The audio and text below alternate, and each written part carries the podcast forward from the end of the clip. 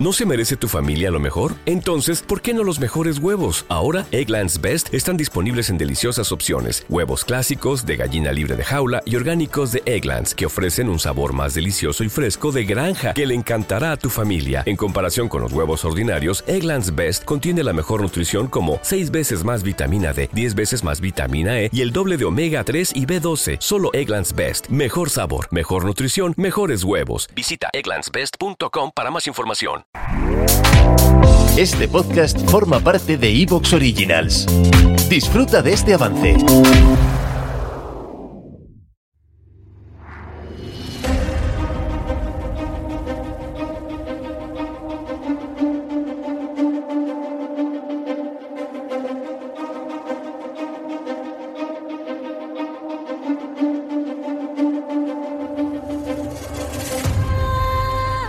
La semana pasada, el director Ridley D. Scott estrenó su biografía épica de Napoleón Bonaparte. Aunque no era la primera suya sobre la época, tenemos Los Duelistas, que era una adaptación de la novela de Conrad, es una película esperada con una gran expectación. No solamente por el atractivo del personaje en miles de obras y decenas de películas, sino también por la, culminación de un proyecto caro que otros grandes cineastas, como Stanley Kubrick, no pudieron emprender en su momento. La figura de Napoleón ha fascinado a muchos directores, empezando por Abel Gance, cuya película muda de 1927 es, para muchos, no solo la mejor sobre el emperador francés, sino una obra maestra del cine. La película de Scott se ha topado con críticas como ser antifrancesa o contener algunas imprecisiones históricas, críticas contestadas con dureza por el director británico es un reflejo de cómo en la actualidad hay múltiples visiones de Napoleón, muchas de ellas contrapuestas. En este programa breve no vamos a hablar de la película de Ridley Scott, una de las eh, pocas que no es posible hacer spoiler a quien conozca la vida de Napoleón, sino que aprovechamos la misma para realizar una aproximación a su persona, pues sigue siendo uno de los grandes protagonistas de la historia 200 años después de su muerte, un 5 de mayo de 1821 es verdad que el mundo de campañas militares y batallas decisivas que él contribuyó a forjar no goza hoy del mismo entusiasmo que en otras épocas. Pero sus estrategias siguen siendo estudiadas, no solo en el ámbito militar, sino también en el político o el empresarial. También desde la geopolítica actual, y nos preguntamos, ¿Napoleón es ejemplo de que una sola persona puede cambiar la historia e influir en la vida de millones? Del mismo que son dictadores de otras épocas. Tras una leyenda rosa, ahora estamos ante un tiempo de leyenda negra de Napoleón Bonaparte. ¿Se le puede tachar de criminal de guerra? ¿Fue un precursor del uso de la propaganda para ensalzar al autócrata? ¿Y cómo influyó la conformación de la Europa y la geopolítica global que hoy conocemos? Os damos la bienvenida a Observador Global, un podcast del Abrazo del Oxo Producciones. Soy Javier Fernández y en esta ocasión echaremos de menos a nuestro compañero Eduardo Moreno, al cual es imposible estar con nosotros durante al menos un par de semanas. Pero volverá. Volveremos con más temas y programas interesantes. Hoy en Observador Global haremos un monográfico dedicado a Napoleón y la geopolítica actual. Y recuerda, Observador Global es un podcast del Abrazo Producciones y de Evox Originals. Nos puedes seguir en Twitter, ahora llamado X, en arroba o globalpod2 y para contactar con nosotros puedes hacerlo en puedes hacerlo en observador global arroba el abrazo del oso punto es.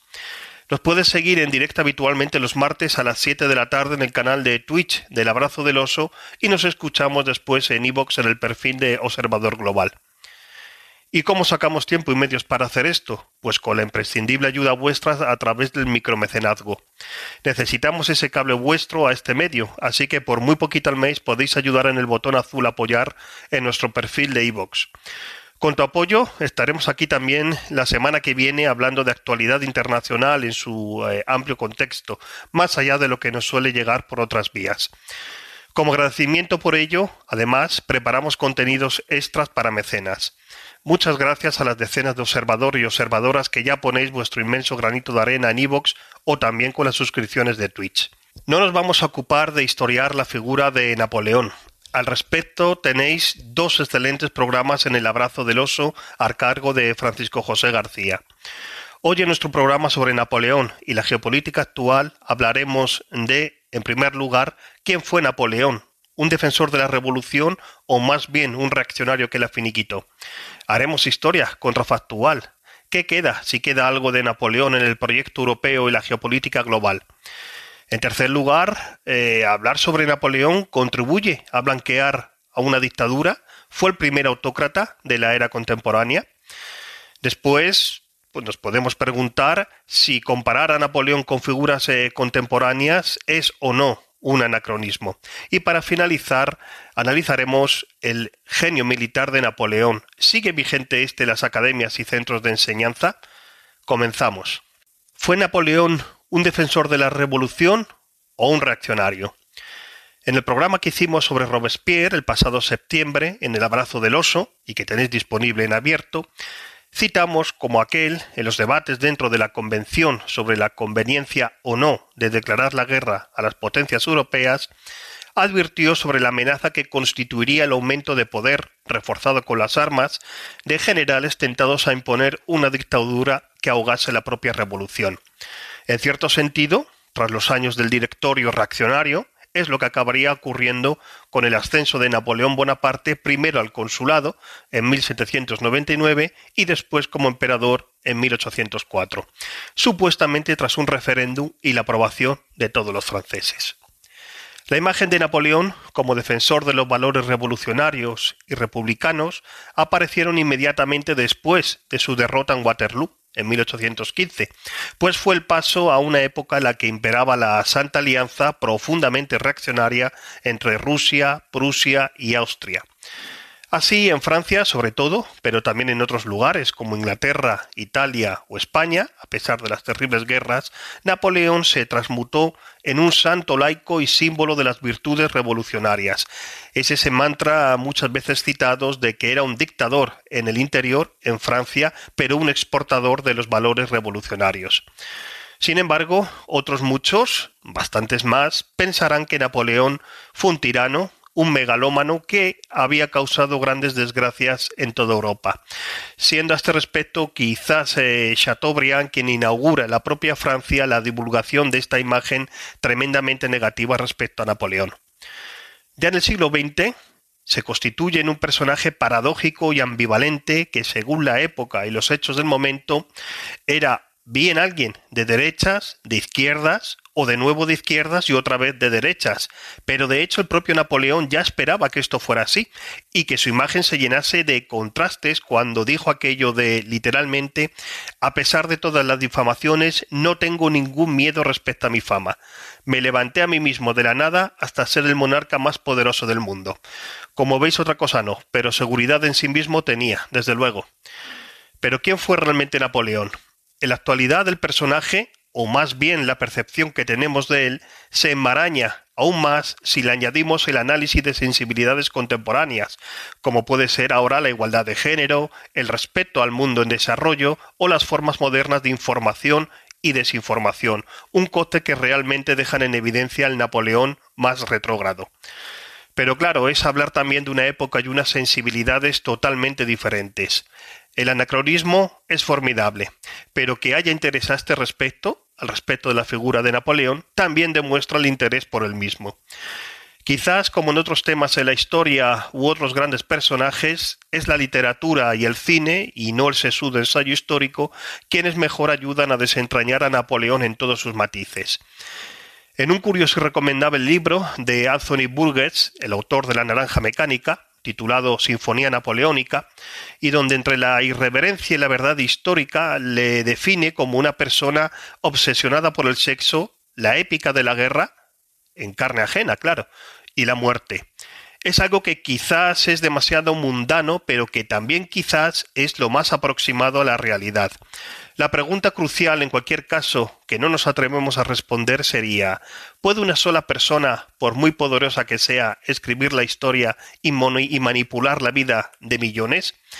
Pues vamos a ver ahora esto en, las características o la influencia que eh, Napoleón pues va a tener para la conformación de la Europa que conocemos eh, actualmente y la geopolítica eh, del momento actual. La figura de Napoleón no puede concebirse sin un mapa de Europa, el continente objeto de sus desvelos. Recordemos que por entonces Estados Unidos era un país muy reciente, que China o Japón seguían interesados en sus propios ombligos y que África estaba a las puertas de ser depredada salvajemente y que, por ejemplo, las colonias americanas eran eso, colonias. Algunos especialistas especialistas creen que Napoleón es la figura que sienta las bases de una geopolítica de Francia más ambiciosa que la de los monarcas anteriores. Esta era ampliar las fronteras seguras de una Francia amenazada por los estados absolutistas y al final doblegar a estos, Austria, Prusia o Rusia.